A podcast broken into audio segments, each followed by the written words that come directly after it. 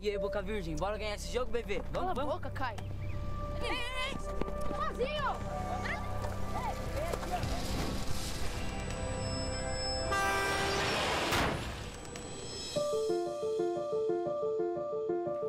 Classe, esse é o Lucas e agora está de volta aqui com a gente. Seu pai é legal? Meu pai é firmeza demais. E o teu? Ele viaja bastante. Opa, esse aqui eu conheço. Lembrei onde eu já vi esse caminhão. Ele tá sempre parado lá no restaurante da Estrada Velha. Ele... Alô, amigo ouvinte da Rádio Central 3. Começa agora mais um Central Cine Brasil. Mais uma vez estamos aqui para falar de cinema nacional. Eu sou Lucas Borges. Comigo sempre Paulo Silva Júnior. Dali Lucas, um abraço para quem acompanha aí o Central Cine. Lembrando que nossa newsletter toda manhã de sexta tá lá, firme e forte. É só entrar em centralcinebrasil.com, cadastrar seu e-mail. Toda noite de quinta gravamos um podcast. e Toda manhã de sexta chega um boletim no seu e-mail com tudo que tá rolando no cinema brasileiro. Presentes também Pedro Botton. Oba, galera, tudo bem? Sempre um prazer estar aqui com vocês. Prazer é nosso. Bruno Graziano. Boa noite neste último programa de verão. O verão acabou ontem? Acaba hoje? Como é que é? É, eu acho que acabou ontem, Acabou mas, já. mas tá ainda, tamo, tamo no restinho ainda do verão. Perdeu o timing, então. Primeiro de outono. E presente também conosco ilustríssimo convidado Mauro Dádio, o diretor de Sobre Rodas. Como vai, Mauro? Muito obrigado pela sua presença. Eu que agradeço. Boa noite, um prazer estar aqui. Sobre Rodas, um road movie infanto-juvenil. Entrou em cartaz na semana passada, correto? Entrou em cartaz dia 14 de março, quinta-feira passada, e segue em cartaz. É isso aí. Queria que você começasse contando pra gente, Mauro, por favor, da onde veio a inspiração para esse roteiro que você coassina, co, coassina né? Com Mauro Starobinas. Marcelo Starobinas, Marcelo, né? desculpa, Marcelo. E, enfim, uma história bastante criativa, bastante original. Não é todo dia que se vê um road movie infanto-juvenil, ainda mais com esse roteiro. Queria que você contasse um pouco mais pra gente sobre essa inspiração. É, eu escrevi eh, e dirigi o filme, eh, o Marcelo Starobinas fez a consultoria de roteiro. A inspiração é uma, uma coletânea de fragmentos, assim, né? Não tem uma coisa concreta, um, um fato que inspira. Acho que são várias coisas que vão povoando o teu imaginário e eu comecei a juntar peças e aí chegar num, num desenho de roteiro inicial.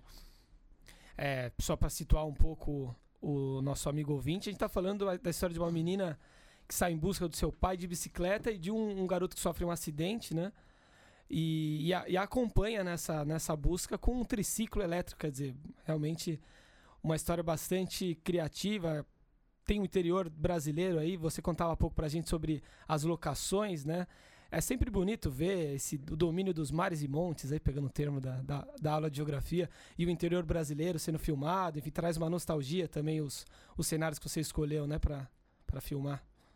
É, a gente tinha a ideia de, de ter esse sabor rural no filme, né? Ir para uma zona de roça mesmo, e acho que isso tá no filme, mas ao mesmo tempo acho que a gente consegue uma certa universalidade no- nos temas e na abordagem, então acho que é um filme que funcionou muito fora do Brasil com outras plateias, até me surpreendeu assim o retorno.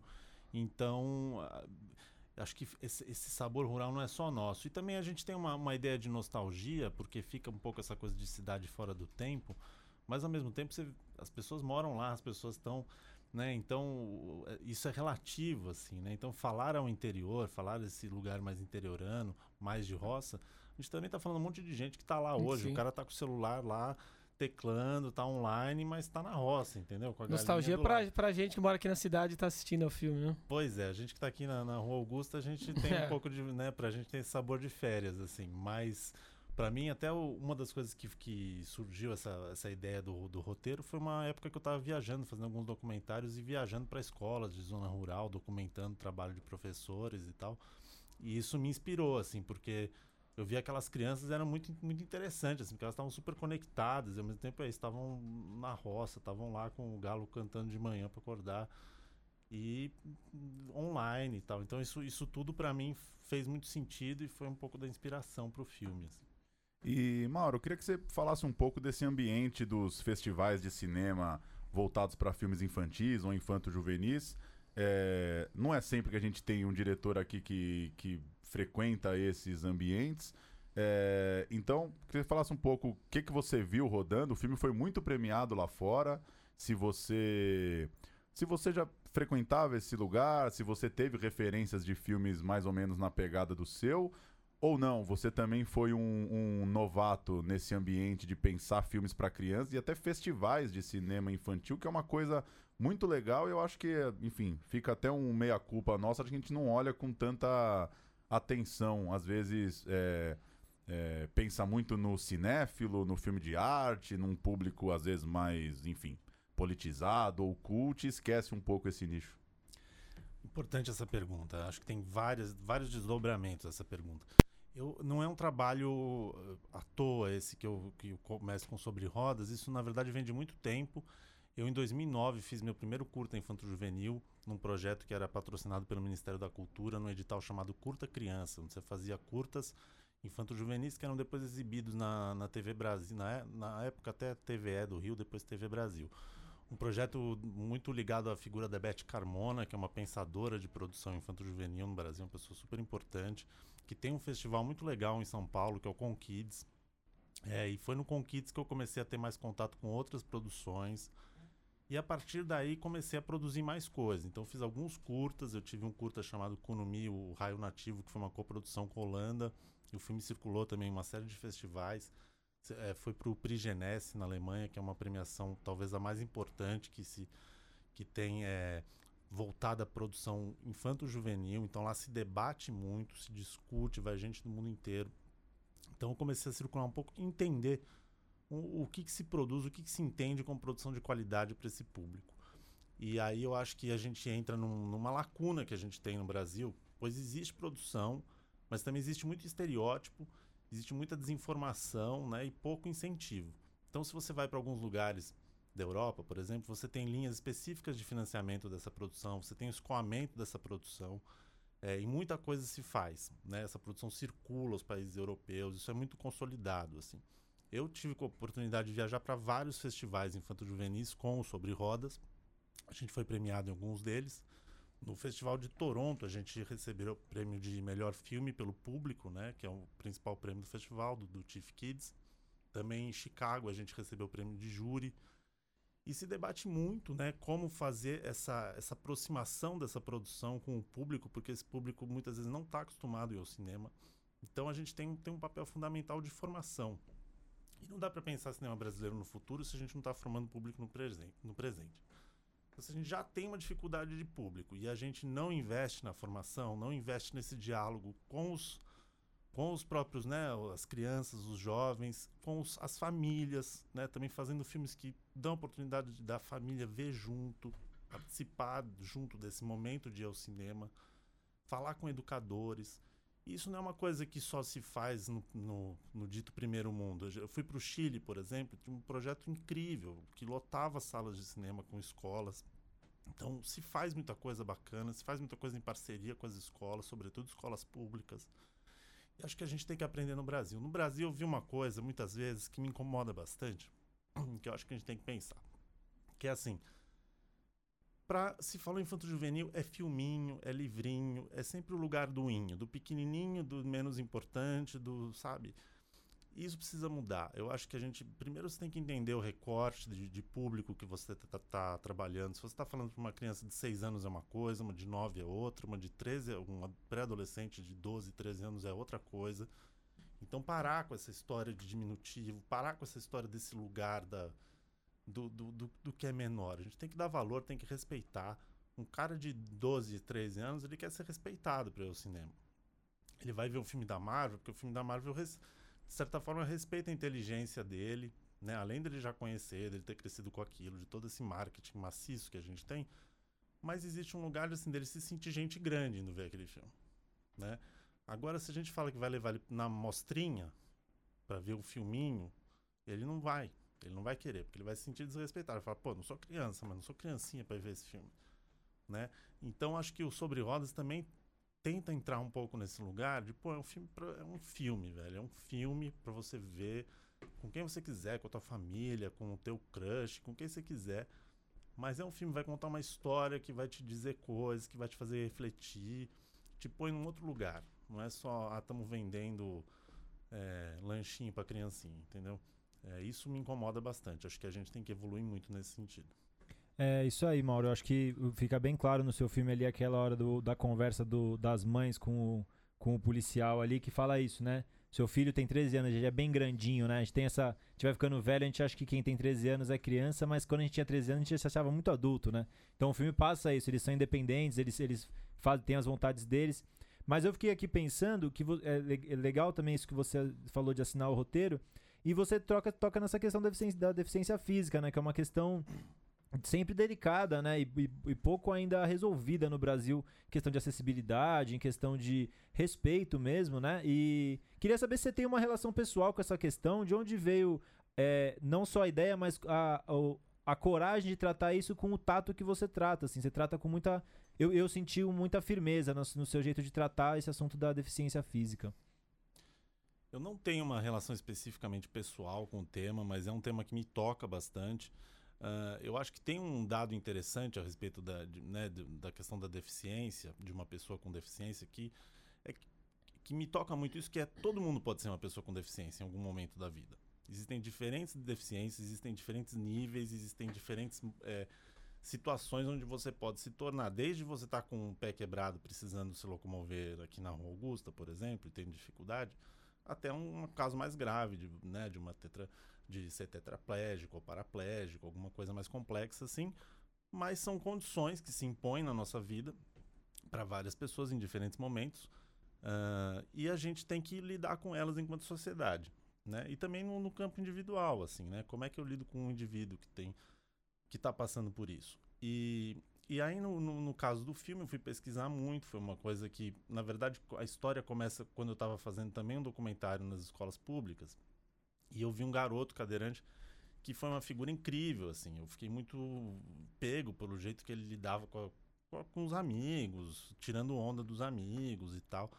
E eu achei esse moleque uma figura. E aí ele me inspirou. Falei, pô, eu queria botar um- uma história dessa num, num filme de ficção, assim. E aí comecei a pesquisar, né? Então fui pesquisar muito, fui falar com muita gente e durante todo o processo, né? Inclusive preparação de elenco, o protagonista se preparou bastante junto com, com um garoto, por exemplo, que é cadeirante, então ele entendia o dia a dia, como é que era, como é que funcionavam as coisas mínimas, né? Pra gente, de fato, ter uma fidelidade, né? Nesse cotidiano, assim. Então isso foi uma questão que, que a gente tentou tratar de uma forma bastante cuidadosa, assim, né? E acho que é também um pouco original, porque eu vejo poucas coisas nesse sentido, assim.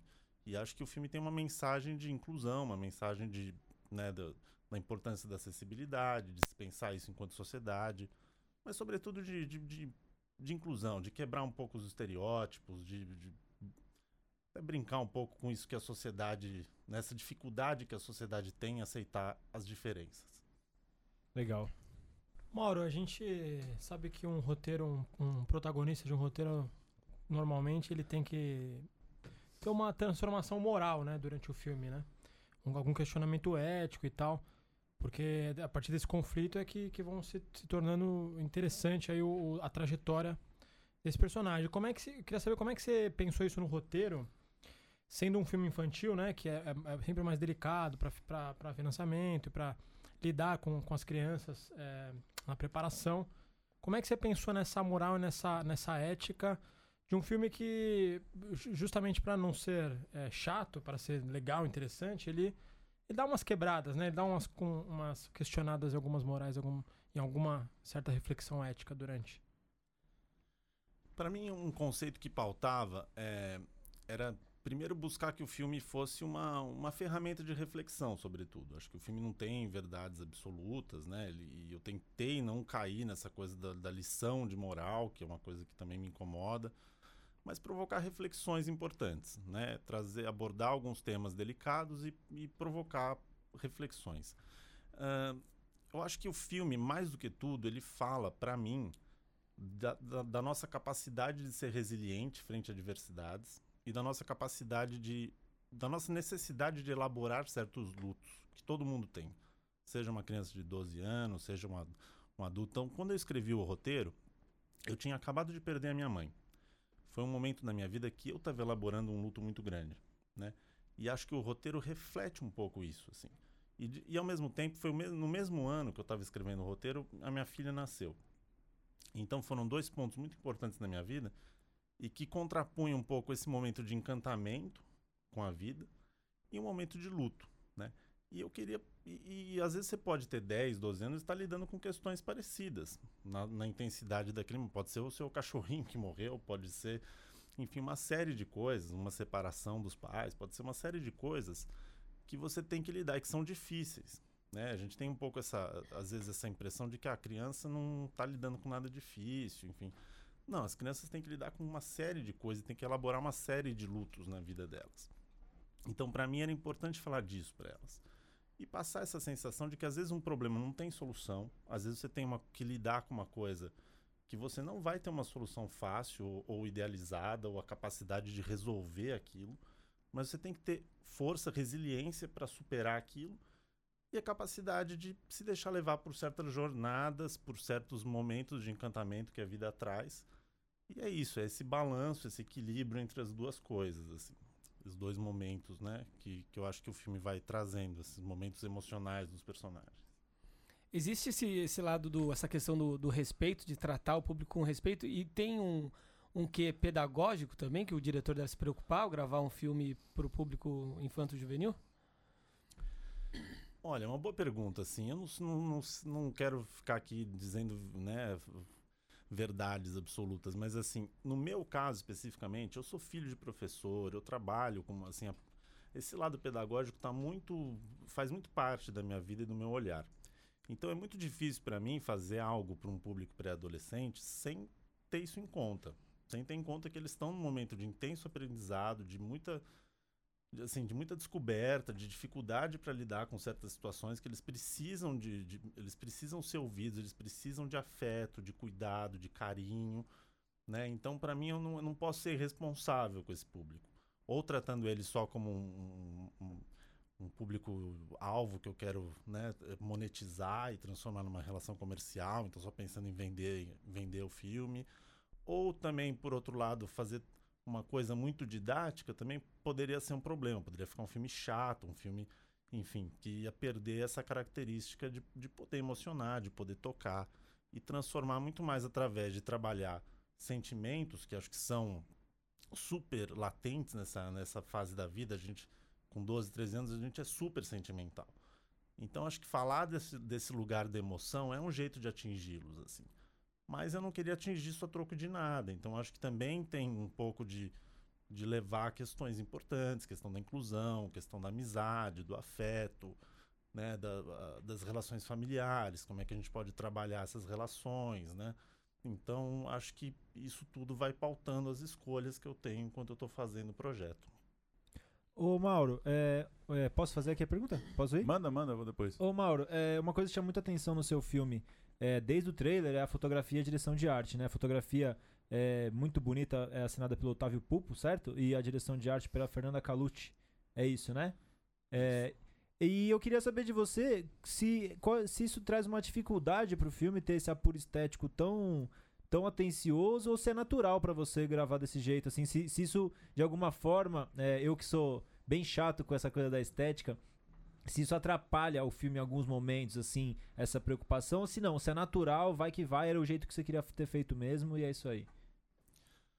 Para mim, os, ma os, maiores entraves são de produção, assim, não por a gente, a gente tem uma maravilhosa produtora, que é a Beatriz, a produção do filme foi muito cuidada, mas a gente tinha pouco dinheiro, era um filme bastante independente, feito com uma verba bem pequena, de 800 mil reais, que para um filme longa, fora de São Paulo, é, é, muito pouca coisa, né? Pensar, as pessoas acham às vezes que você fala esse valor, né? Hoje em dia no Brasil que está se demonizando o artista, né? E você fala um valor de 800 mil, o cara acha que você levou de cachê. Não é, gente. 800 mil, assim, você paga 60 pessoas para trabalharem durante meses, né? Para levar para outra cidade, paga equipamento, paga, assim, enfim. Aí você abre uma empresa então, para o pessoal e empreendedores fica mais fácil. É como abrir uma startup e fazê-la funcionar e depois fechar daqui a dois anos. Então, a gente tinha pouco recurso para fazer isso. É, mas esse lugar do cuidado com a arte, com a foto, eu, eu acho essencial. assim Para mim, não é uma coisa que de modo algum dificulta. Eu acho que é uma busca. né? Quando a gente vê algo que toca a gente pela imagem, pela força da imagem ou do som, enfim, desse, do, do lado desse apuro estético ou dessa, ou dessa proposta artística, eu acho que isso é, é fundamental. Para mim, isso é a força do cinema, assim, né? Então, eu não gosto, não consigo me ver fazendo uma coisa largada, rápida, aquela, né, meio a toque de caixa, assim, não- isso não combina com, com o tipo de trabalho que eu quero fazer. Agora, acho que até em alguns momentos do filme eu queria ter tido mais oportunidade de, de elaborar melhor certas coisas, mas a gente tinha limitações também. Agora, acho que o Otávio Pupo e a Fernanda Calucci são dois profissionais excelentes, assim, e deixaram a marca deles no filme. O, o elenco adulto é, tem alguns rostos conhecidos, é muito, muito maduro, tá muito bem no filme. Eu queria que você falasse um pouco do contraste entre os adultos e as crianças na preparação de elenco. Qual que foi a preocupação ali? Porque é um filme muito íntimo para as crianças, né? Elas não tinham só que ter. Ambas já têm experiência, né? No, no teatro, na televisão. É, eles não tinham só que saber o ofício deles, eles tinham que segurar um papel de muita intimidade, né? Porque tem cenas muito próximas, enfim, qualquer, é, qualquer detalhe estava muito claro ali na tela. É, como que. Qual que é o seu testemunho aí do diretor trabalhando com um elenco adulto tão maduro, né? De, de pessoas que. Que minha impressão foi que eles levaram o filme numa leveza ali, muito tranquila, eles estão todos muito leves, muito à vontade. E as crianças que você tem que ter um, um outro tipo de cuidado, né? Eu sou muito, muito preocupado com o elenco, assim. Acho que roteiro e elenco, para mim, são as áreas que, que eu mais fico atento, que eu mais me dedico, porque para mim são fundamentais. Eu acho que às vezes até você suporta um filme que a fotografia esteja mais ou menos, ou- mas se o, se o elenco segurar, se o roteiro segurar. O contrário já é muito difícil. Às vezes uma fotografia excelente não segura um filme. Isso a gente vê muito até né, em pro- produções grandes, muito valor de produção, mas o conceito que está por trás não sustenta. Às vezes o material humano na tela também não sustenta e aí o filme naufraga.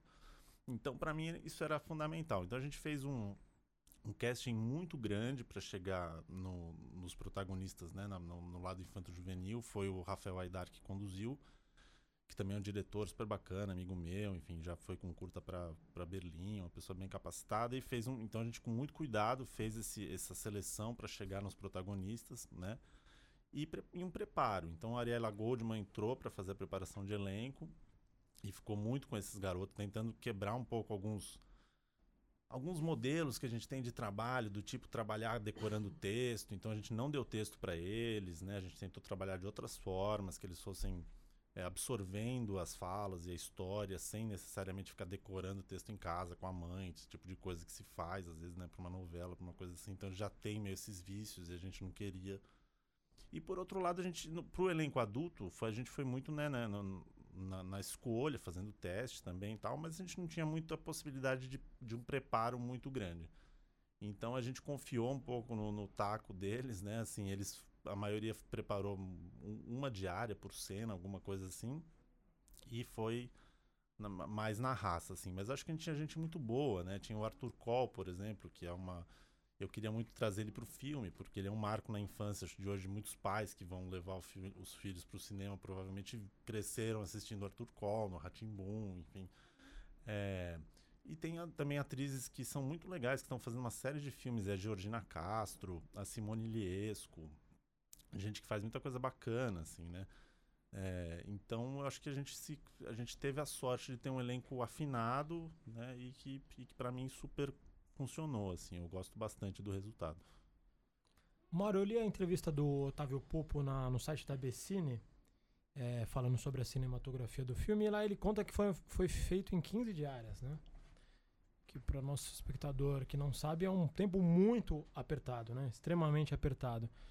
Então eu queria que você contasse um pouquinho como é que foi essa loucura de fazer o filme em 15 diárias e também a escolha da duração do filme, que é um filme bem enxuto, né? Um filme que você não deixou, acho que na montagem assim, você não deixou sobrar nada. Foi uma vontade tua mesmo de deixar ele no compacto? Cara, boa pergunta. Assim, é, foi tudo muito mais rápido do que eu gostaria, idealmente. Então, como a gente não tinha dinheiro, em cinema dinheiro é tempo, né? Assim, entre outras coisas, mas acho que sobretudo dinheiro é tempo.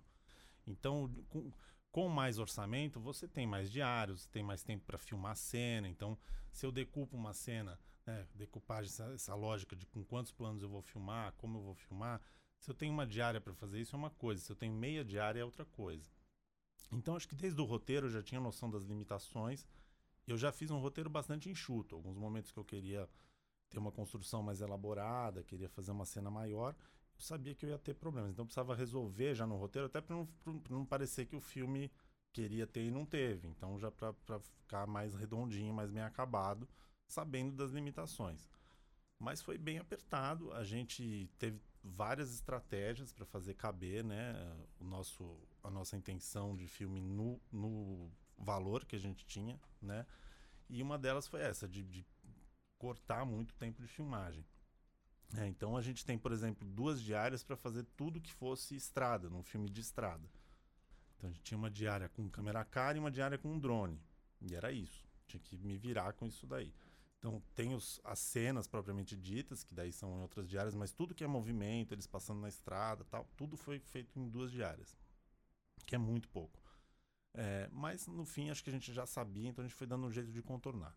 O fato do filme ser curto, é, acho que tem várias coisas. Uma tem isso, acho dele tentar ficar no tempo que a gente que chegou, que redondinho que chegou, tal. A gente teve um corte maior que não estava funcionando.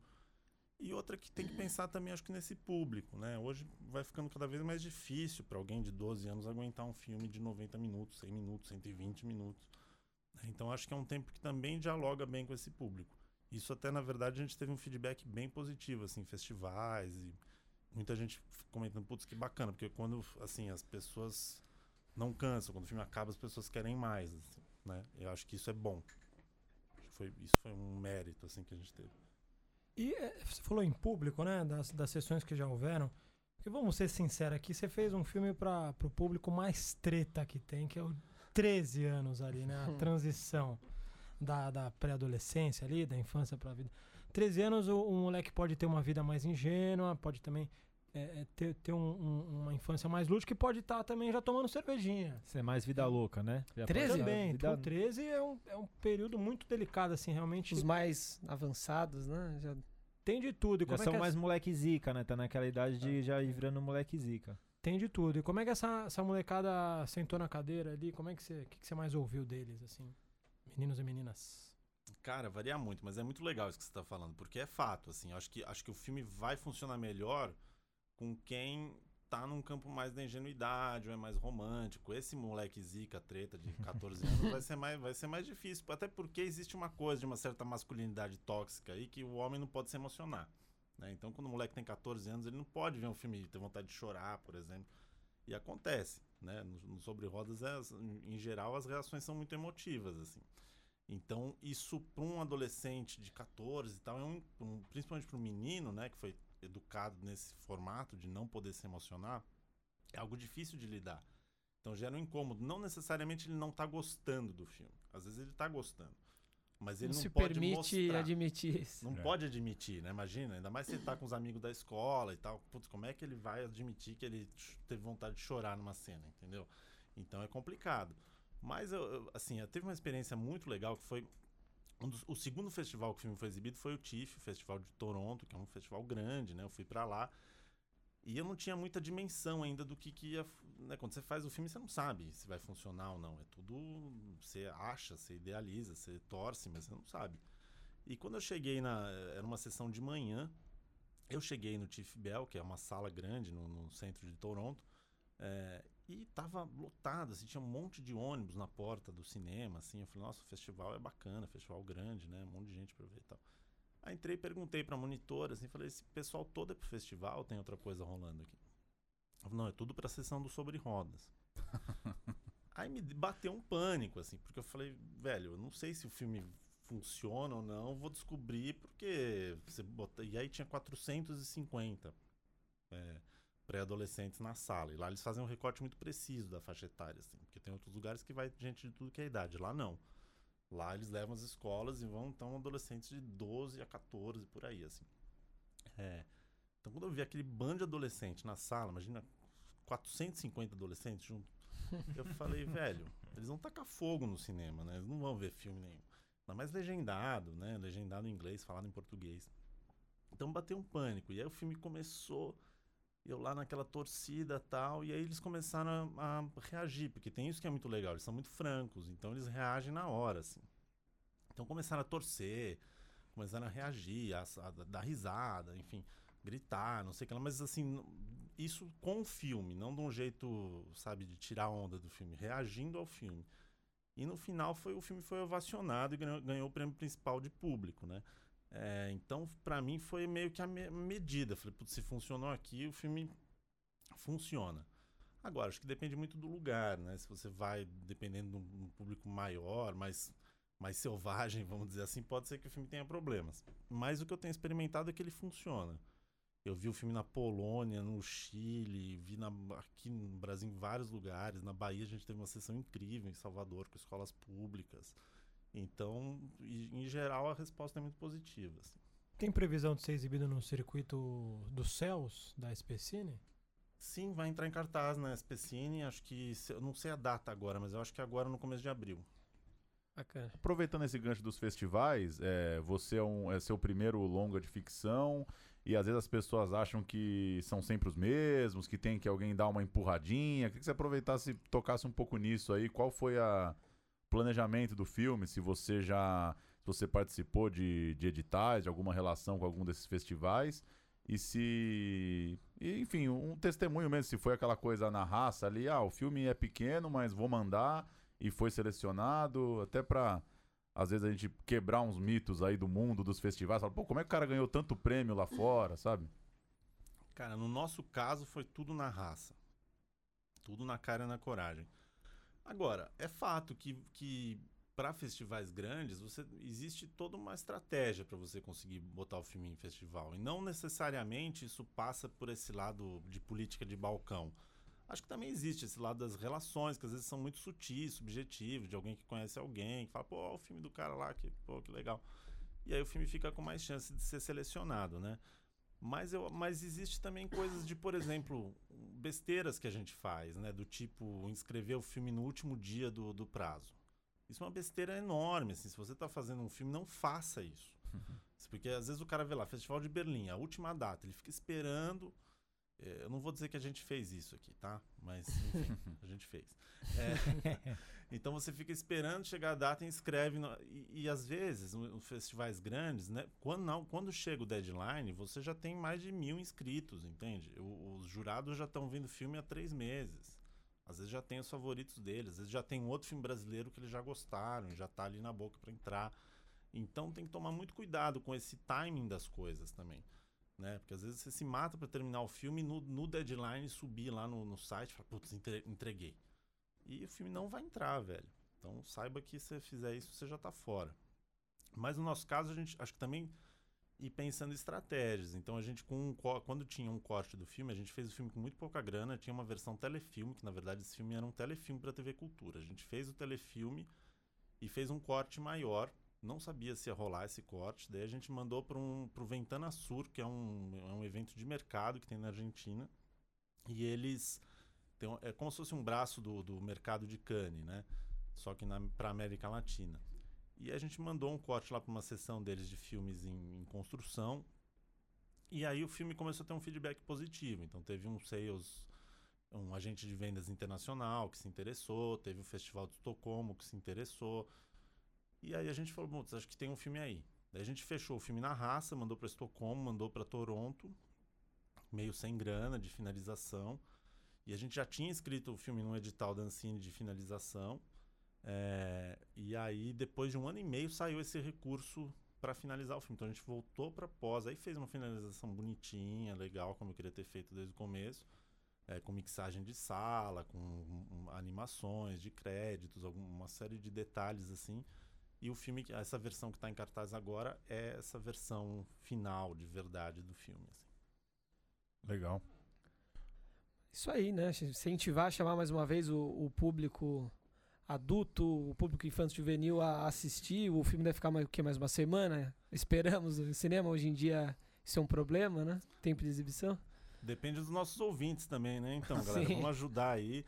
Não, acho que é o seguinte. Primeiro eu queria dizer assim que o filme acho que ele cabe para muitos públicos, né? Eu vi desde eu, eu não imaginava, mas eu vi criança de 3, 4 anos assistindo o filme e assistindo de boa, assim. que me surpreendeu.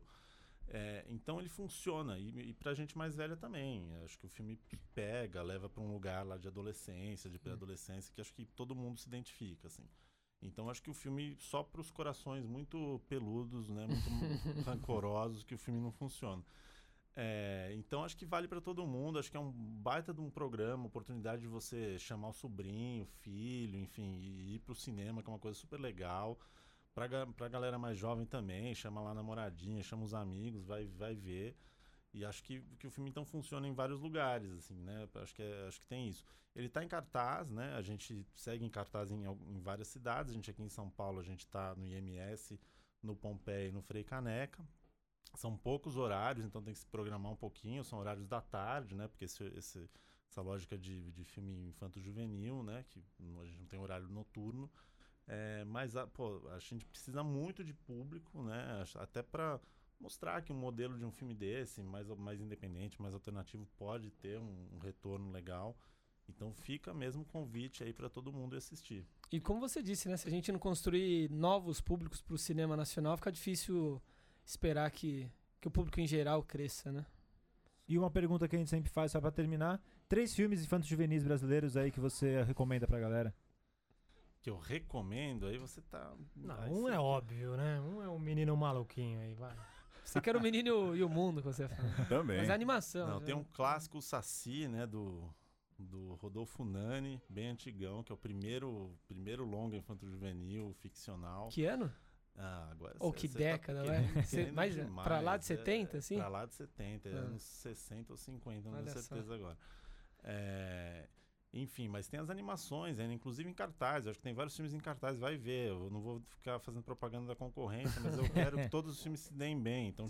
Tito e os Pássaros, tem eleições que ainda nem consegui ver, mas tô doido pra ver. Então, eu, eu não sei, eu não gosto muito de ficar falando, mas tem, acho que tem muita coisa aí. Tá rolando, né? É. E quem são suas, suas principais referências aí do cinema brasileiro? O que, que você viu enquanto formação ali, jovem, ou mesmo já estudando cinema? São seus filmes referência aí do Brasil? Ah, muita coisa, né? Eu acho que o cinema brasileiro tem. eh, Cinema latino-americano, eu gosto muito do cinema latino-americano, assim, né? Principalmente o novo cinema latino. Então, Jorge Sanrinés, boliviano, para mim é um cineasta muito importante, assim, Fernando Birri, Fernando Solanas. Eh, no Brasil tem o óbvio Glauber Rocha, mas para mim me tocou muito o Nelson Pereira dos Santos. Quando eu vi, quando eu vi o Rio Zona Norte, para mim foi uma coisa assim transformadora, assim, sabe? É, e da- da- da- quando eu estava na faculdade, tinha um cineasta que estava despontando também, que na época eu achava muito, muito legal, assim. Era alguém que tinha feito uma trajetória possível de cinema aqui em São Paulo, tal, que era o Beto Brandt. Quando eu vi o Invasor também, eu estava na faculdade, foi um filme que mexeu, assim, comigo. É, mas tem muita gente, acho que a ge- a gente está muito bem servido, assim. Acho que tem aí desde Ana Mulaer, Laís Bodansky, um monte de gente, o Luiz Bolognese, muita gente fazendo um trabalho bem bacana, assim, Cal Hamburger, é, muita gente que, que, que eu gosto de, de olhar e saber o que tá fazendo. Você conseguiu ver o Rio no- Zona Norte no cinema? Cara, Ou não. foi- Não, eu vi numa loca... tinha uma locadora do lado da, da faculdade que tinha um monte de clássico, eu, eu- o Rio Zona Norte especificamente eu vi lá. Um aluguei filme que lá. só tem, só tem cópias horrorosas na internet. Só uma, uma observação. Dá um rápido giro aqui de notícias. É, hoje está estreando no Nordeste, em Brasília, Cine Hollywood 2, a Chibata Sideral, a sequência da comédia do cearense Alder Gomes. É, primeiro em Nordeste e em Brasília, depois no resto do Brasil. A sequência traz o protagonista, o Francis Gleidson, na Pa- Pacatuba, cidade cearense nos anos 80. Ele luta para manter o cinema dele diante da massificação da TV e se mete ali a ser um cineasta, a rodar um filme de ficção científica. A gente já falou muito aqui da, da experiência do Alder no, no lançamento do primeiro filme, né? Ele lançou só em Fortaleza, de forma totalmente independente. O filme acabou se tornando um grande exemplo aí de marketing no boca a boca, bateu recordes no Ceará. É, o próprio Alder sempre usa na entrevista que ele bateu a média de, de Titanic no Ceará, né? A- a- é, o próprio gráfico lá, quem entrar lá no Observatório da Ancine no ano de 2013, tem um gráfico bem interessante lá de é, público, né? Um gráfico assim com duas colunas, público, É, É público que, públicos de salas que tiveram menos de, que entraram em menos de 100 salas. É, é, filmes com estreias é, Menos menos, de 100 de 100 salas. salas. onde o público chegou. E a bolinha do Cine Hollywood tá sozinha lá em cima, assim, porque, se eu não me engano, a semana que, ela, que o filme teve em mais salas é coisa de 70 e É, poucas meio salas. isso. E o filme bateu 500 mil.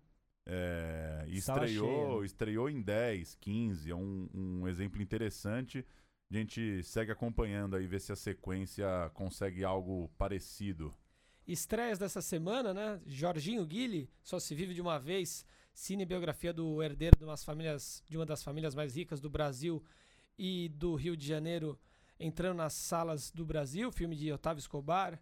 E, a- e tem também o Alasca, né? De Pedro Novaes, um drama de um casal tentando reviver uma paixão antiga após a separação. Filme goiano, né? O Alasca.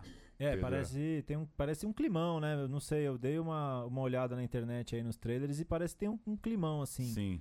Acho interessante. Outras duas, posso daqui? Manda. Outras duas, Chorar de Rir, do Toninho Melo. É sobre a estrela de um programa de TV que também chama Cho- Chorar de Rir, o tal do Nilo Perequê. Que é um, um filme de um grande nome da comédia aí, o cara decide mudar de carreira. Conta com Monique Alfradique, Otávio Miller, Natália Lage e adivinhem, Ele mesmo. Leandro Hassum, onipresente. O ídolo de. Murilo Costa. Ele faz o tal do. Nilo Perequê. É uma comédia aí, né? Estreando em bastante sala e. Tamo aí, né? é, nesse, nesse ritmo de comédias. Outro, outra estreia também menor é um filme chamado As Cores da Serpente, do diretor Juca Badaró. É um registro afetivo sobre a história do coletivo Murais da Leba, a maior intervenção de grafite da África, procurando entender as motivações dos artistas que participaram desse mural aí. Um documentário é, pitoresco aí, deve ser interessante também. Agora, falando em África, você viu um filme hoje aí, Júnior? É o meu amigo Fela, do, do Joel Zito Araújo, que é uma grande referência aí da, da direção, da crítica, professor de cinema. Ele que é mineiro, mas tem longa carreira também, é, a- é, já acadêmica aqui em São Paulo, em várias, vários lugares aí pelo Brasil. Ele venceu É Tudo Verdade com A Negação do Brasil. Fez também um livro que, que é bem conceituado para debater esse tema, que é o- o que é o nome completo, né? A Negação do Brasil, o Negro na telenovela. Enfim, um grande estudioso do tema, um militante aí do pelo negro no cinema, Joel Zito. E ele fez esse impressionante documentário, Meu Amigo Fela, hoje a cabine de imprensa lá para os filmes do É Tudo Verdade. Filme Fiquei muito contente de ver o filme, assim, ver a maturidade, assim, onde chegou o cinema mesmo do Joel Zito, porque é, altíssimo nível, imagens. é, eu, pelo menos, nu- nunca tinha visto várias daquelas imagens do Fela Kuti.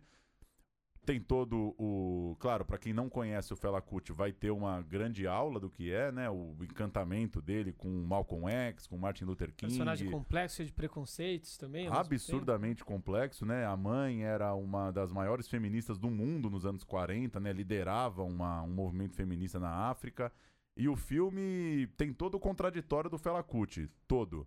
É, também acusado por alguns entrevistados de ter uma fase muito violenta na vida, da relação da poligamia, muito debatida também no filme, com, inclusive com mulheres que foram casadas com ele, né?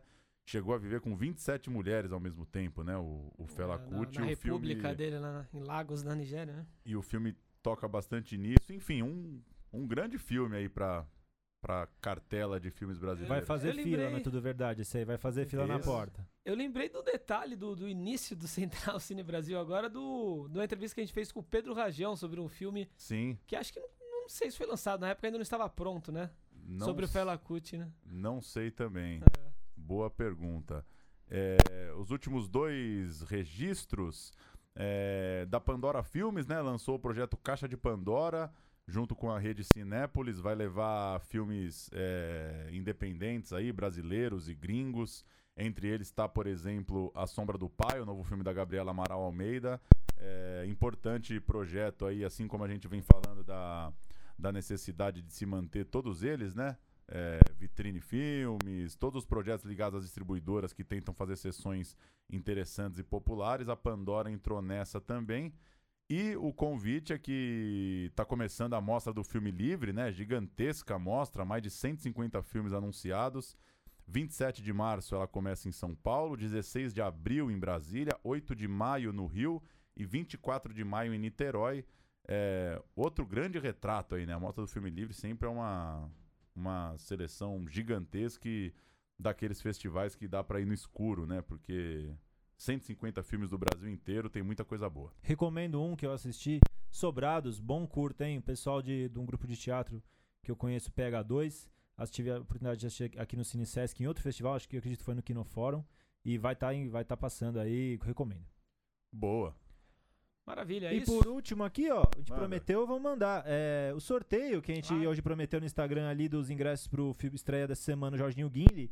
Perdi o gancho ali do Lucas, mas retomei daqui. Manda. É, só saiu, saiu. Temos três sorteados. Primeiro foi o arroba CH01, Carlos Henrique, você levou.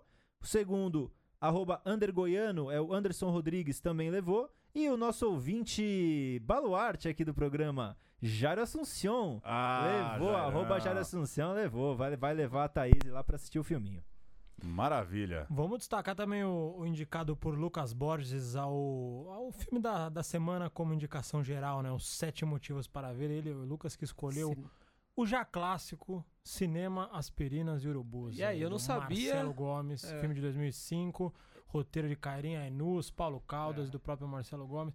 Um filme que, curiosamente, eu revi há pouco tempo, Lucas, e Tá envelhecendo bem. Fino, né? não, tem uma cena que, assim, é, é, é, alto astral, que é quando a Ermila Guedes entra no caminhão. Que aí estão os dois, assim, no sertão, Coisa fina. assim, numa. numa, numa tão na merda, resumindo. Aí chega uma, uma mulher, assim, e os dois estão afim dela. E aí rola uma, uma, uma nuance de interpretação naquele caminho ali. Que é- é coisa de. de João, João Miguel ali que, né, surgiu. Foi o segundo filme dele, mas ele estreou pro público de fato ali, né? Foi ali e você vê realmente um ator é, muito bom, assim. Aquela cena é muito gostosa de assistir. E eu não sabia quando eu escolhi esse filme pra, pra dar os sete motivos, mas é, tá no Netflix de volta, então quem quiser assistir. Tá lá. E vejam quais são os sete motivos aí no- na newsletter do Central Cine Brasil. Valeu, Mauro. Obrigadão aí pela presença, pelo papo. Boa jornada aí com o filme. Seguimos acompanhando aí teu trabalho e, os, e as andanças aí do Sobre Rodas. Valeu, agradeço de novo estar tá aqui. Um grande abraço aí para as ouvintes, para os ouvintes e bora pro cinema aí ver o Sobre Rodas esse final de semana. Isso aí, obrigado, é Isso aí. Mauro. Valeu, Mauro. Valeu. Valeu, pessoal. Vou fechar com Fela Kuti, já que eu saí emocionado de meu Bem amigo mesmo. Fela. Bota aí. Já já não é tudo verdade. É isso aí. Até semana que vem. Boa.